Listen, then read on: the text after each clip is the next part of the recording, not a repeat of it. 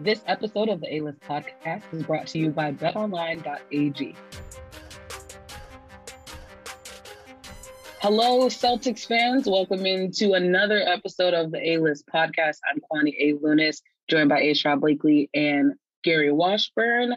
Right after a Celtic sweep. Did we see this coming? of course we did. We tried to tell you. I don't know. Game four had me on the edge. I didn't know if this was going to turn out the way we thought it would. well, game four had me on the edge because of Scott Foster was one of the refs. And Scott exactly. Foster traditionally does not have a favorable whistle for teams who are in position to close out a series. That, that's just not what he does. Yeah. Um, but I saw I didn't a tweet that said he made the plot twist. He made the call for the Celtics this time. Adam Silver did. You know what? he was kind of low key, not that engaged in the game. Like I, I, I didn't feel his imprint on this game the way I normally do most games. I know some people were giving him grief, saying that oh he was the one that they called Tatum for the sixth foul, but it wasn't mm-hmm. him. It was another ref.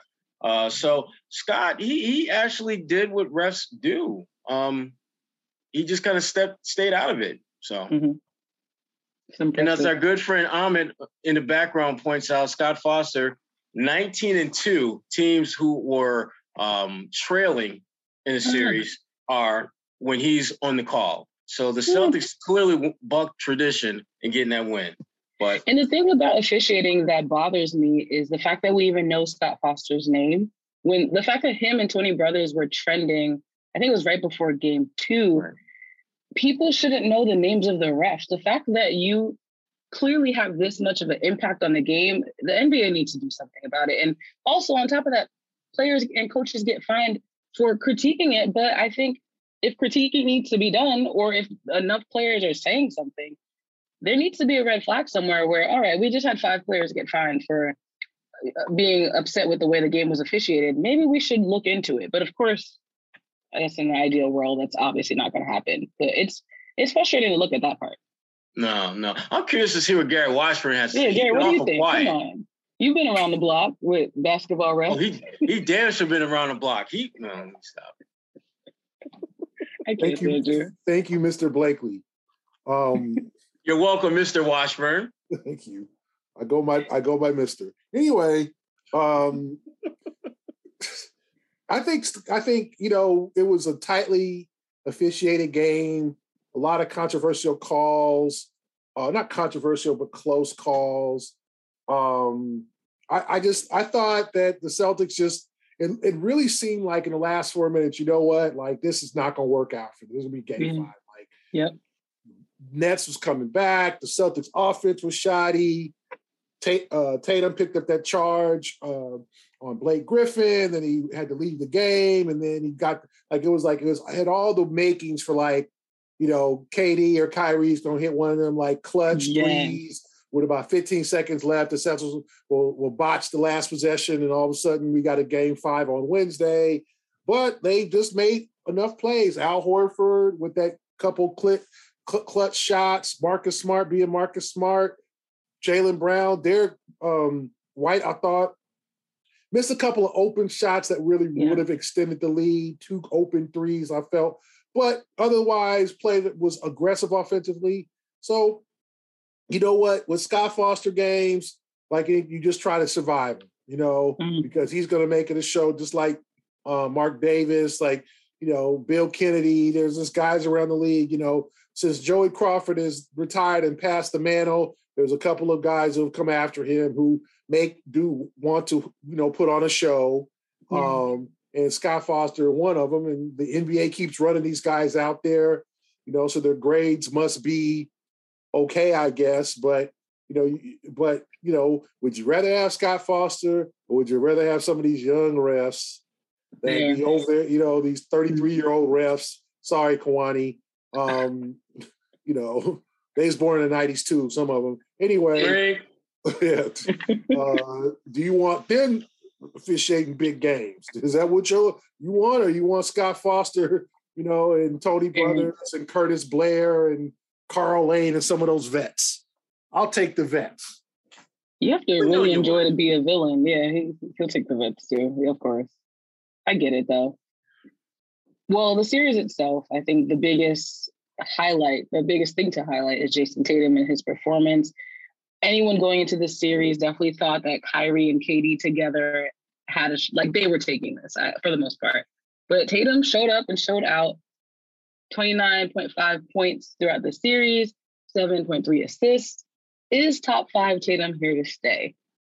Because he was just on fire. You got it, Gary. You guys are speechless. They're spe- they're speechless at Tatum's performance. No, um, I think that it was an opportunity, and although he will not admit it, he understood, and I'm sure was told by all of his friends and family and all of Twitter and all of social media that this was his turn, his chance to prove that he's on that level with a Kevin mm-hmm. Durant mm-hmm. and one of the top five to ten players in the league. We'll see what happens in a couple of weeks or whenever when all NBA um, yeah. is uh, released.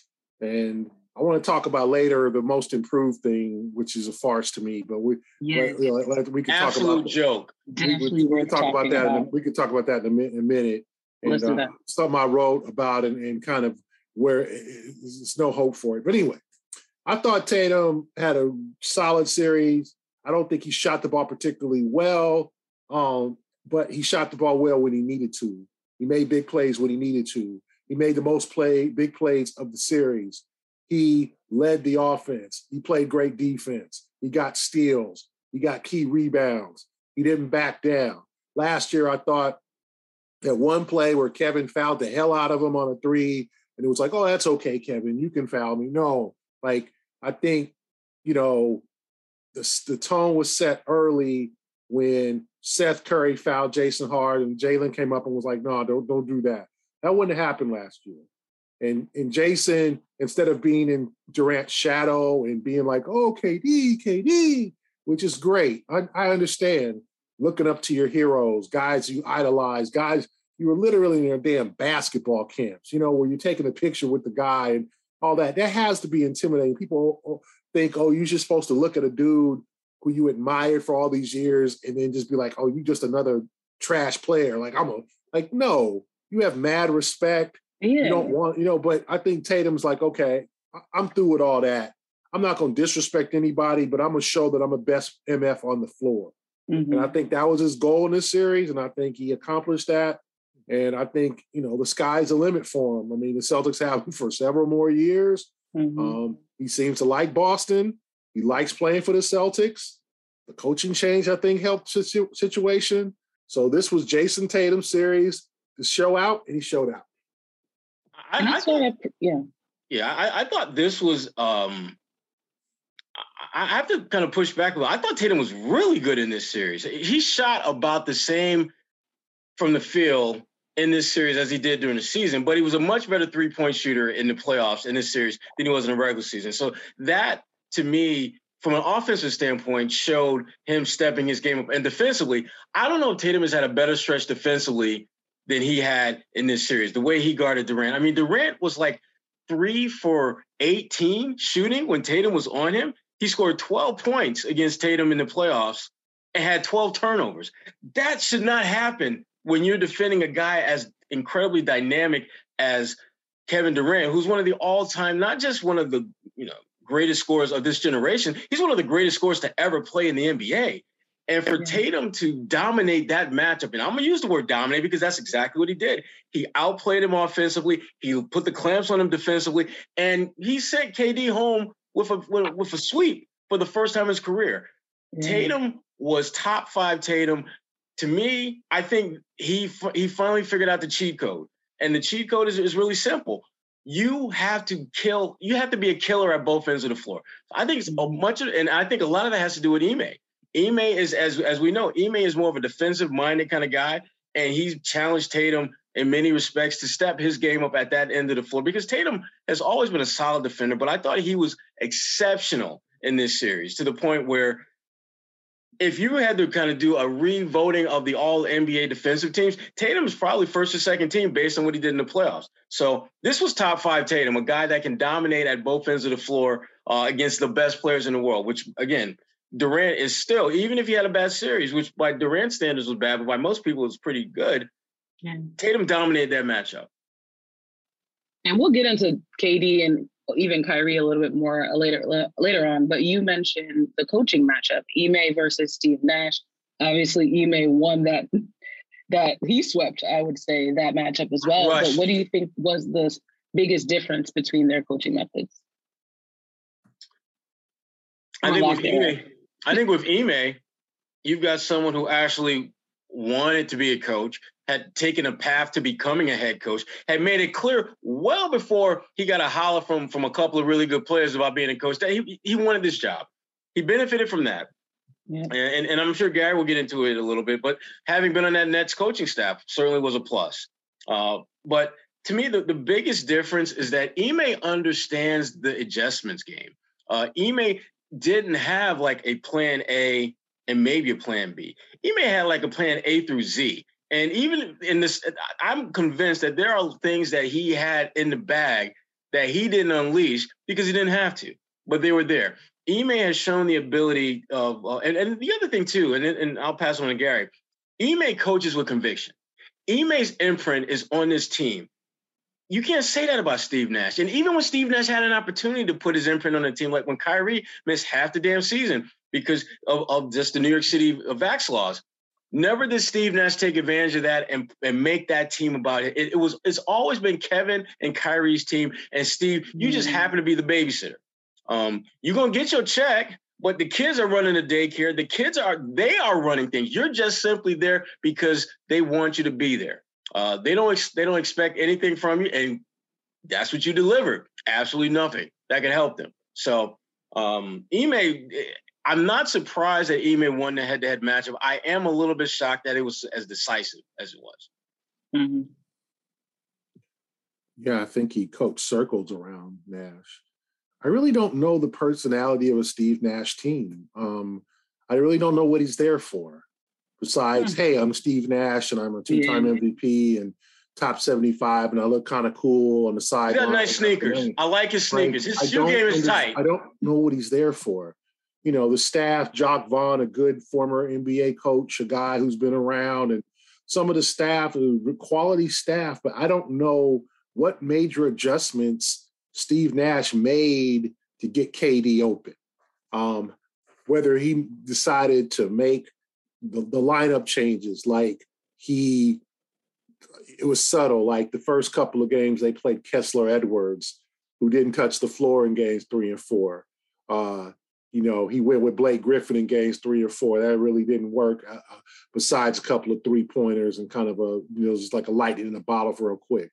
Um, he did not play LaMarcus Aldridge, who I thought he could have played with his savvy. And LaMarcus has had a 49 point game just a few years ago against the Celtics. I thought he might have helped them not win a series, but maybe win a game or something. It was just a weird thing. Like it was just like he's just gonna run the same lineup out there. I'm gonna run Bruce Brown. I'm gonna run KD and Kyrie, uh, Patty Mills. I'm gonna hope he can hit some threes. Like Patty Mills didn't having much of an impact on the series I thought he would. Seth Curry, I thought was good, very good in stretches and kept him in the game in game four. But it just seemed like he didn't have a lot of options, man. You know, all these guys you brought in, and that's the whole thing about um, the new NBA is that this whole like, and I and I'm, you know, and I've pushed for we've all pushed in the past. Well, the Celtics should look at this guy and bring him in if he's bought out. They should bring in DeAndre Jordan. They should bring in JaVale McGee. They should bring in ex-veteran player who's been discarded by another team who can help them. That doesn't work much anymore. Like the whole, you know, it, it worked. It works a little bit like let's say Milwaukee with Wesley Matthews, who was already had played for the Bucks and came back there was and kind of came off the street, or maybe you know a Lance Stephenson here and there. But that the, the, playing old heads ain't working no more. Look at look at all the guys that committed to Brooklyn. Remember, it's going to load loaded. Oh, Goran Dragic committed to Brooklyn. Aldridge committed to Brooklyn. Blake Griffin committed to Brooklyn. Like, how many of them dudes help? It's it's a it's a league now, and I'm and I think Brad deserves a lot of credit for this. Is that you either want guys in your team who are young and can play potentially or or can play right now.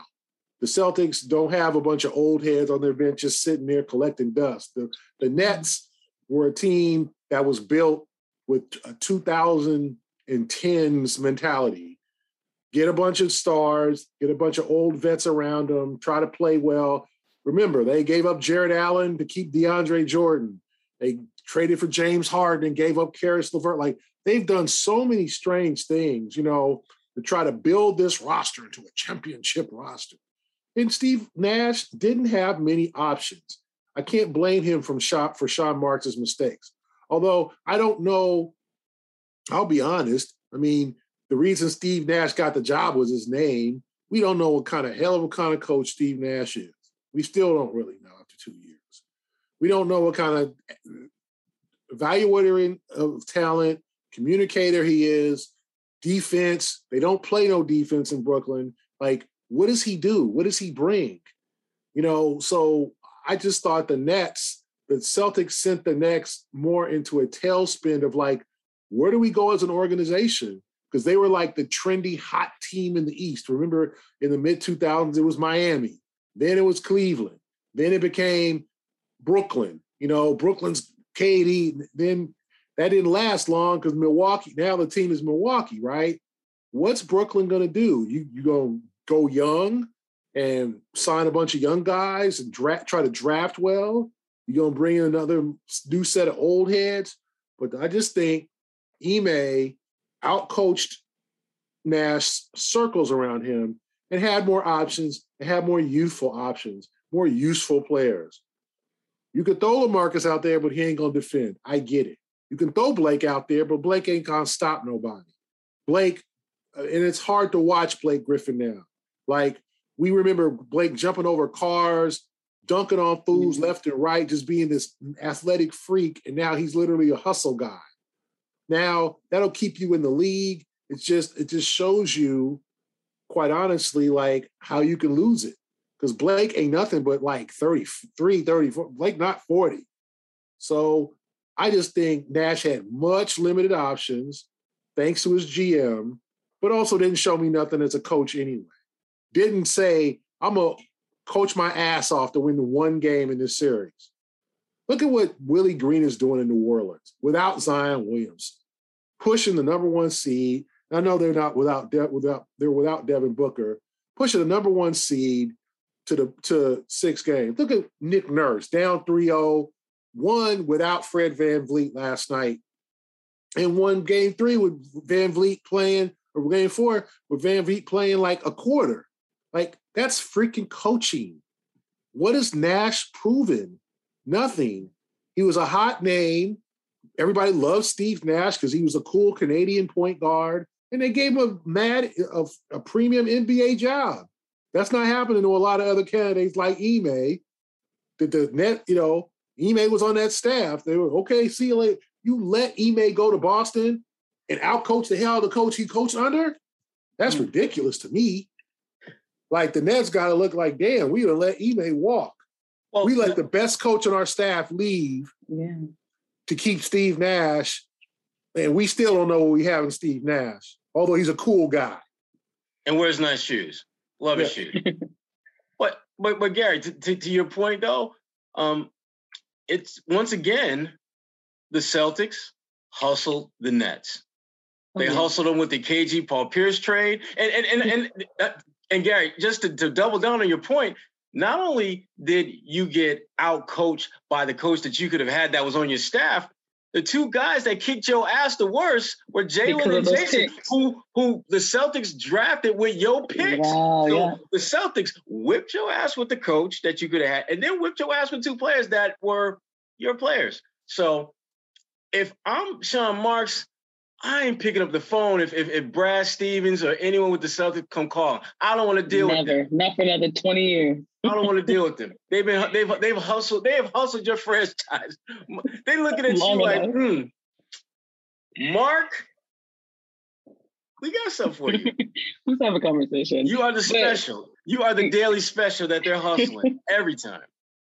When we talk about coaching, it also comes down to the way that they manage their players and as you both know, Robert Williams was returning from surgery. How do you think he was was he managed well? Do you like the way that he was used in this series? Well, the I like the way that they, they they made it they made it really uh gradual his return. They didn't and it, it to me it, it speaks to how they figured so many things out without him that reintegrating him they wanted to be kind of a gradual thing. So so it wouldn't just be this kind of this is us with him, this is us without him. It's just mm-hmm. like let's just get him back into the flow of things. And he showed to me in limited minutes, he showed that he's he's pretty much where he was before the injury. I mean, there was some some lobs that he was able to get his hands on that were just, you know, there's maybe three or four guys in the planet that could get them, and he's one of them. Uh, and he's still able to get those lobs. Uh, I, I love the way that he was able to really make his presence felt without being the center of attention. Uh, it was a it was yeah. a very Rob like run that he had, but but in much shorter spurts and and, and dosages. And I, I, just it's it was good to see him back out there. And Ime, I give Ime credit. He didn't um, he didn't lean on him too heavy. He just basically got him out there to get it get it enough time before it was like a practice almost. Yeah, I agree with that. I, I was worried that he was gonna feel too much pressure to come back and overperform, but I do like the way he was eased into the game. Gary, what about you? Uh, I thought Robert played okay. I think physically he still didn't quite look himself like he was a little bit slow up and down the floor. I think he's got to get back in basketball shape. You know, real practices over the next couple days. I think this break will help him over the next three or four days. Get him some real five on five. Get get that sweat up. Get that endurance up. Be ready to go. Um, I thought he played okay in game in game four. He had a couple silly fouls, fouling KD on that three pointer, and then fouling KD again with with the with the Nets and the bonus. Um, you know, he I thought he did okay for what like I'm not saying like it, I thought he's he good he's healthy. It's good he's back, but I thought like Sherrod said, it's gradual. He didn't look like midseason form Rob. He looked rusty Rob. And I don't know if that will take another game or two for him to get it out or whether he can get all that out in practice where game one against Milwaukee or Chicago, likely Milwaukee, he'll be like prime ready to go um, Robert Williams. But I thought he was I thought it was a blessing for them to have him back and for him, you know, for him to have another big option because all the other bigs got in foul trouble too. Theis was yeah. Theis and Horford got in foul Shocker. trouble. And then Williams, I think, had four Williams himself had four fouls. Um, so I thought it was good for them to get him that work, but I wasn't. I didn't think, oh, you look perfect. You look right, right. You do. yeah. So I, I, I thought he definitely displayed some rust, but I think he's he'll be fine. Yeah, and the good news is he gets to warm up before they head into that next series, which we'll get into as well. But as we mentioned, the Celtics they came away with a sweep, and you can too if you use BetOnline.ag sweeping that cash. sure, I like that one. But as you know, baseball. Good job, Kwani. Thank you. I try. I try. Baseball is back. The WNBA season's coming back as well. But BetOnline has more than just that. They're your continued source for sports wagering needs, including live betting and your va- favorite Vegas casino and poker games. It's easy to get started. Just use our promo code CLNS50 for that 50% welcome bonus for your first deposit. Bet online where the game starts. And two people that we do want to talk about, we have to talk about, is Kevin Durant and Kyrie Irving. And the meltdown that we saw on the floor. I, am sure you two heard his com- Kyrie's comments post game after the sweep about just regrouping and him and Kev helping the front office manage this team. And there was no mention of Steve Nash, so that's drama in itself. What do we make of whatever went down in Brooklyn. Get it, Gary. oh. is rubbing his forehead because he's just stressed out about it. I mean, I, I don't know why anybody is at all ever surprised what Kyrie says anymore. I think there's a lack of self awareness, and I don't think he can really help it. At this point, I don't think he means, uh, you know, ill will toward anyone. He just has his own agenda, his own path. He's not going to let anyone divert him from that path. And if it hurts people, um, you know, he's not going to acknowledge that. and, and and you know, and I think he hurt the team this year. I mean, the whole you know his refusal to get vaccinated, the New York rules. Now, who you know he plays for another team. This is not a topic. He can keep it moving, right? This it just happened to be in Brooklyn. All the other guys made the commitments. Harden, Durant, in terms of getting vaccinated, like we ready to make this run. We ready, we, we ready, to take over, take take what we should have had last year in terms of, you know, if they were able to beat Milwaukee, they feel like they could have won a championship. Um, and then Kyrie kind of screws it up with the vaccination, and then you're not going to play, and then the Nets back down, and his relationship with Kevin Durant and how that is like that's the one thing that I think the Celtics are just blessed at. One, you got young stars, but two, Tatum and Brown ain't trying to run the organization yet. Like they're not trying to run things. They're not going and picking your team and going, we want to play for you and we're gonna run things. You know, we're gonna take over your club. You know, we, we ain't doing Harlem Nights where you know Richie, uh, Danny, I, you know, we gonna we gonna take all your profits. We gonna like we're not doing this. Okay, they're not running the show. Tatum and Brown are they ain't playing GM. Uh, they ain't playing. You know, you need to sign this guy. Who? Why did they get DeAndre Jordan? Because Kevin Durant won yeah. Mm-hmm. Why did they get? Why did Kyrie? You know, they signed Kyrie because that was a way to get Durant. Like you don't want. Like I would never want to be the Brooklyn Nets in terms of just having team players control or the Los Angeles Lakers, where you have a controlling interest, like a, a, controlling factor in LeBron James, mm-hmm. telling Rob Pelinka sign Russell Westbrook. You know, Tatum or Brown might give a suggestion. You know, if they get asked. But that's the good thing. The fortunate thing, if you're a Celtics fan, your two superstars don't have and don't desire to control and run the organization. And to me, Kyrie and Kevin are just running the net nets, and it's failed miserably. Like nothing close to a championship. Oh, let's just run it back again next year. Durant's gonna be 34 next year. Okay, like who's gonna who's gonna Bruce Brown a free agent? Okay, Blake's probably gone. Dragic's probably gone. Aldridge's probably gone. So who are you gonna play? Who who y'all gonna play with again? Y'all gonna play with uh Drummond's gone, right? So you know, you, Curry, Mills, and Claxton, like that's your squad you rolling with. You know, like they need a lot of improvement and Kyrie and, and especially had to take responsibility of like, I kind of botched this. Well, I didn't want it to be about me. Well, Kyrie, it's always about you. Like it's always been about you. You're not, you're, you're a narcissist. Like you, it's always been about your interest, what makes you happy. I want to be happy and do things my way. If not, I ain't cooperating. I ain't doing a damn thing. I, I want out of Boston because you know what? I just don't feel right here. So I'm a I want out of Cleveland. So if he doesn't ask out of Cleveland, Isaiah Thomas remains a Celtic. Mm-hmm. You affect people's lives when you do that whole instinctive get me the hell out of here. But that's not only Kyrie. That's James Harden. That's other guys who are requested, the Ben Simmons and all that. You're, you know, look at the the lives that that you affect when you pull this. I want out. You know, you got Seth Curry family, Andre Drummond got family on shore and school and all that. They got to pull their kids out of school and go to Brooklyn because Ben Simmons said he want to play for the Sixers. So what you don't want, and the Celtics don't have, is a good thing, is superstars trying to run your organization.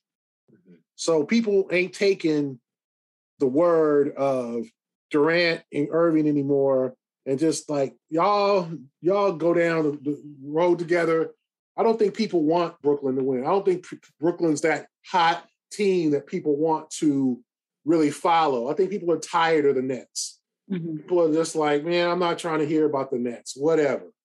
You know, because they got out, they, you know, as I just mentioned before, Blake Griffin commit to the Nets. Marcus Aldridge, everybody wants to sign with the Nets. What what happened? They lost in the first round. Like, you know, so let Kyrie and Kevin figure it out. Then but I don't think they ever get back to championship contention.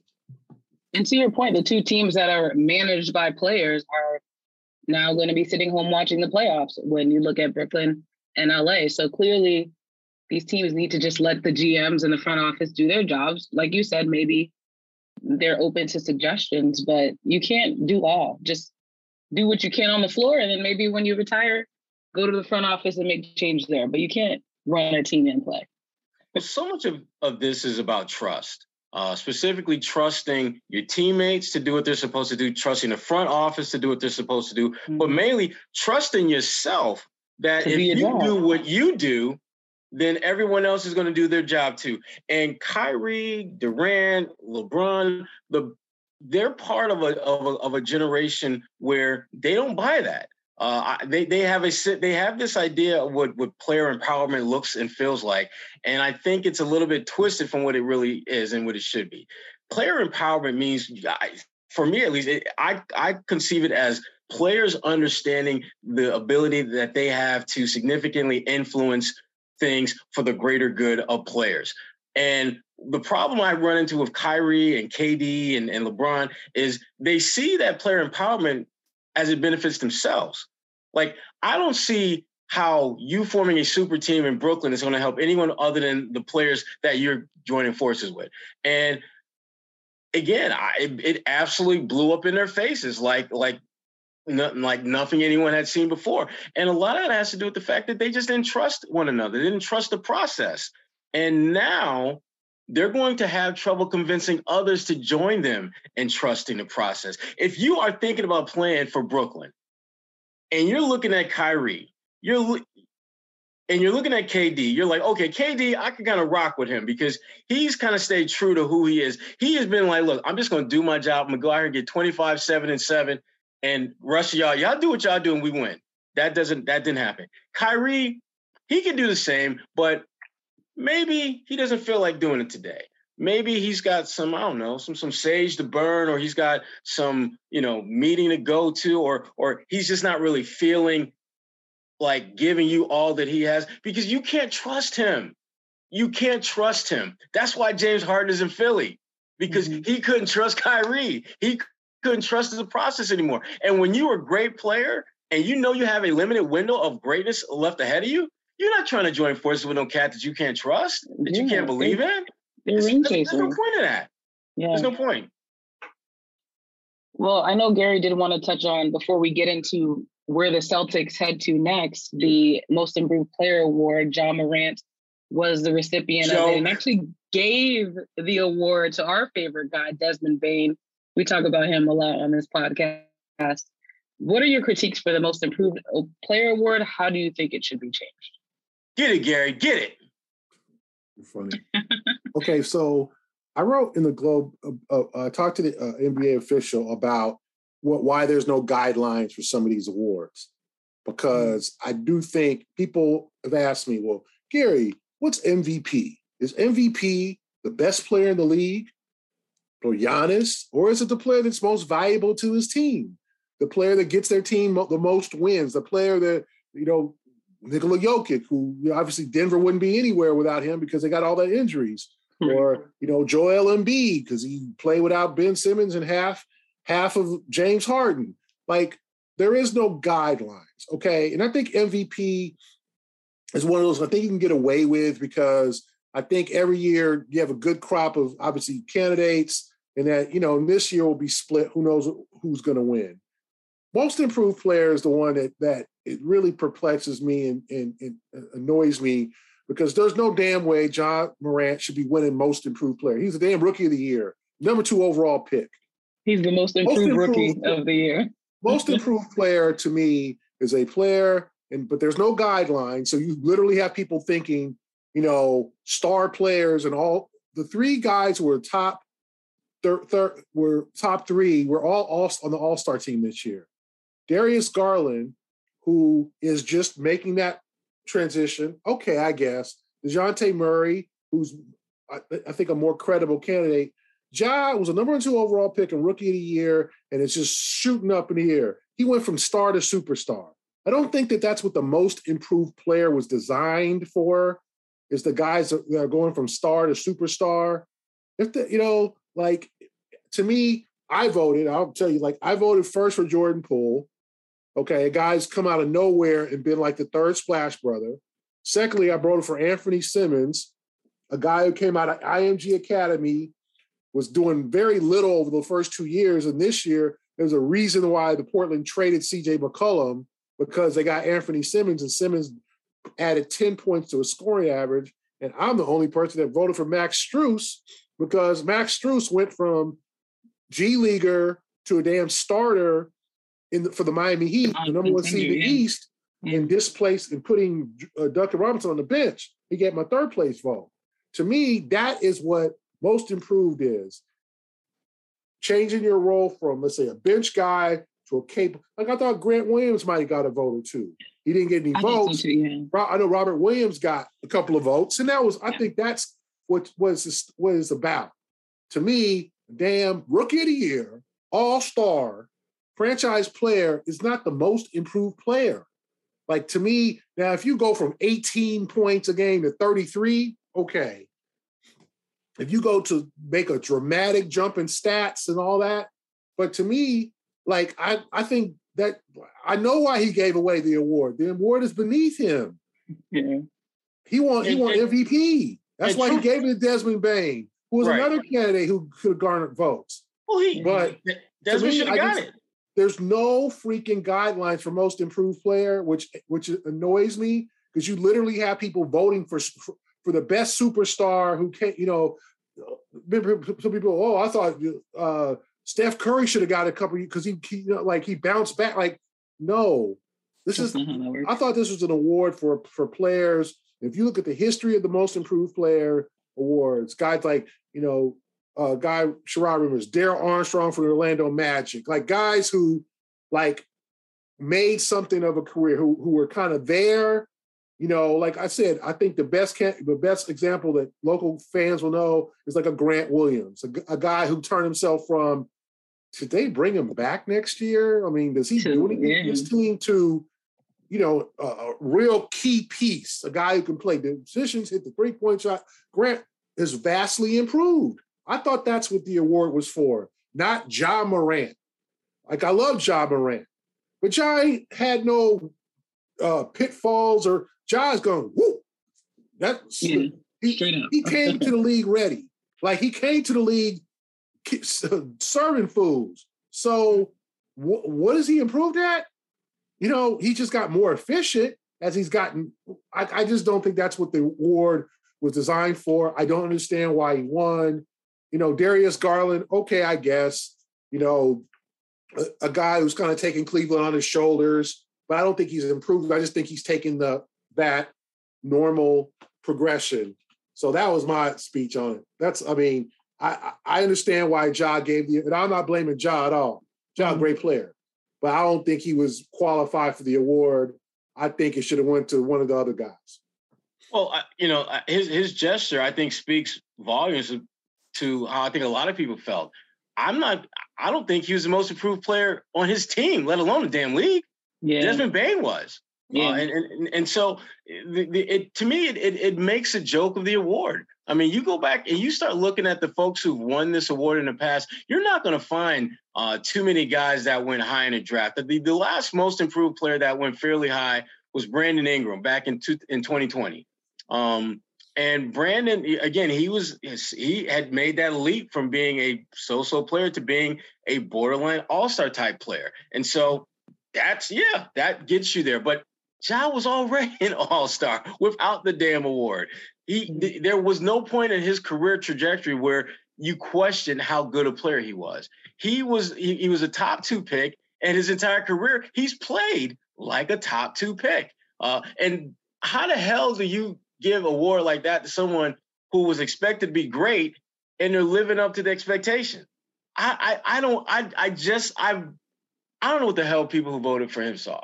Um, I, I, I don't get it. And Ja, I would be I'd be pissed off if they gave me that award too. I'm like, did, did do you see these fools I dunk on every every damn week?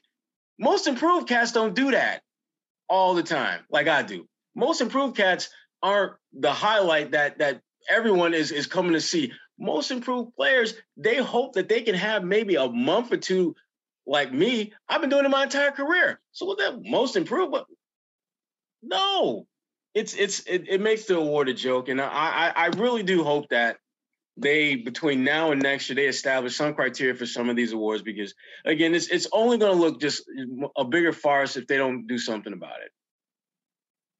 Agreed. Agreed. Well, looking ahead to this Celtics next round, most likely it'll be the Bucks unless they blow their lead. What are your expectations for this series? Get a G.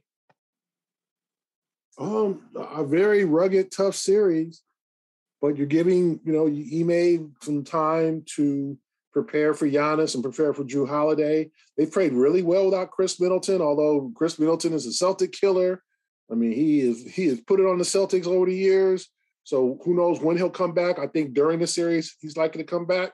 Um, but very dangerous team. A lot of weapons. Brook Lopez makes a big difference. Bobby Portis is a, a guy that is a hard matchup because he's 6'10, 6'11. He can shoot from the, the mid-range and the three. You know, he can post up a little bit. He brings a lot of different elements to the game. Um, so a, a, lot of, you know, a long series. Um, it's going to be a, a huge challenge. I think this will be the bigger challenge if you put together Milwaukee and then Miami. I think Milwaukee is a bigger challenge than Miami. Um, so this might be the biggest challenge they face.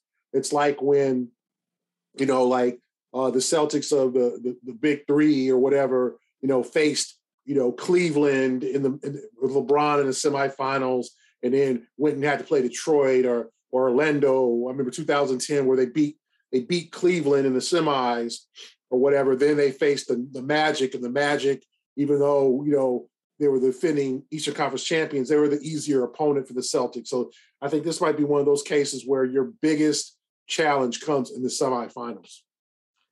Yeah, I would I would agree. I, I think Milwaukee, and remember, they're defending champs. Uh, there's a reason why that, that you know they they won that title and they and they brought back a lot of the fellas from that team. So they they're definitely going to be a formidable foe if you're the Boston Celtics. Uh, I, I to me, this is one of those series that I think that at the end of the day, as much as we're going to talk about Jayson Tatum and and and Jaylen Brown and Giannis Antetokounmpo, I think it's those those role players that are going to dictate who moves on.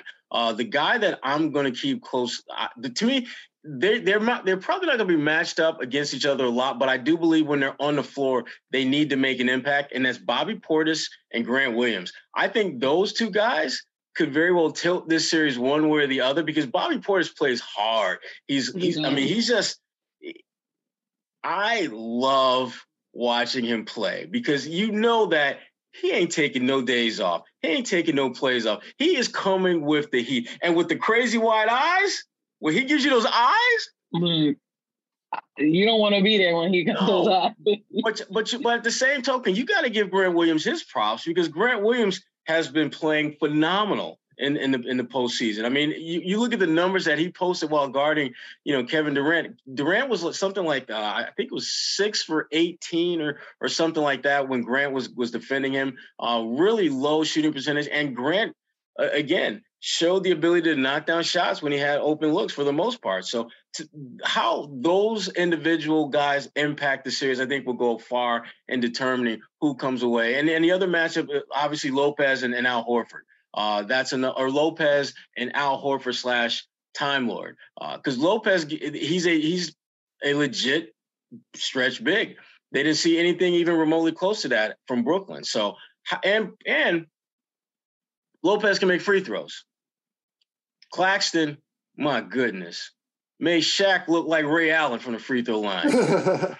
and that's hard to do. Not him getting um, hack of clacks like during a playoff run. I've never. Like, it's just. Yeah, I, I don't know. I don't already Gary, I don't, so early.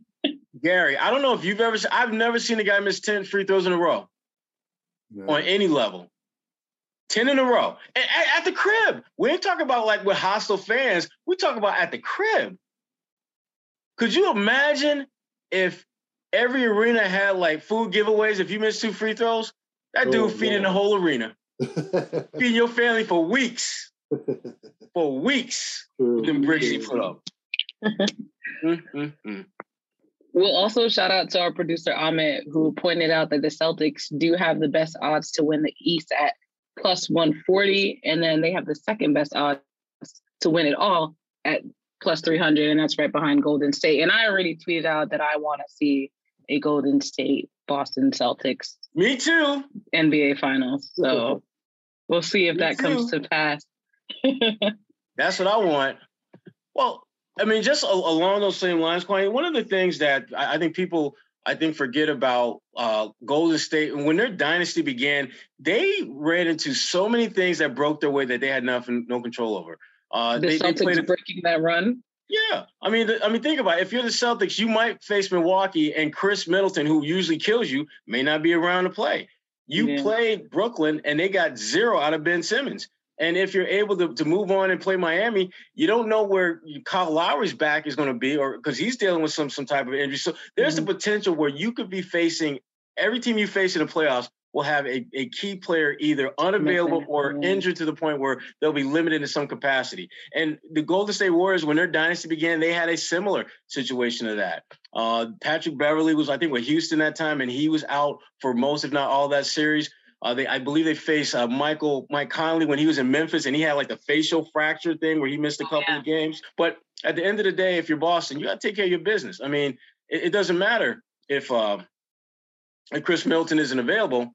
You still mm-hmm. got to beat the Milwaukee Bucks. So yeah, and to that point, when you look at Golden State and Boston's rosters respectively, they the people that were injured on their roster are just now getting back to full strength. So hopefully, if we get to that point, it will be a very fun matchup, I think, overall. But you guys can place your own bets. Once again, I want to shout out betonline.ag. Use that promo code CLNS50 for that welcome bonus. And sweep up that cash, Kwani, right? Sweep that cash Sweep up. that cash, just like the Celtics did. Hopefully, by the time we, by the time we're back next week, we'll know who they're playing, and we'll give you more details on that. This is the A List podcast. I'm Kwani A. Lunis for. Sherrod Blakely and Gary Washburn. Thank you all for listening.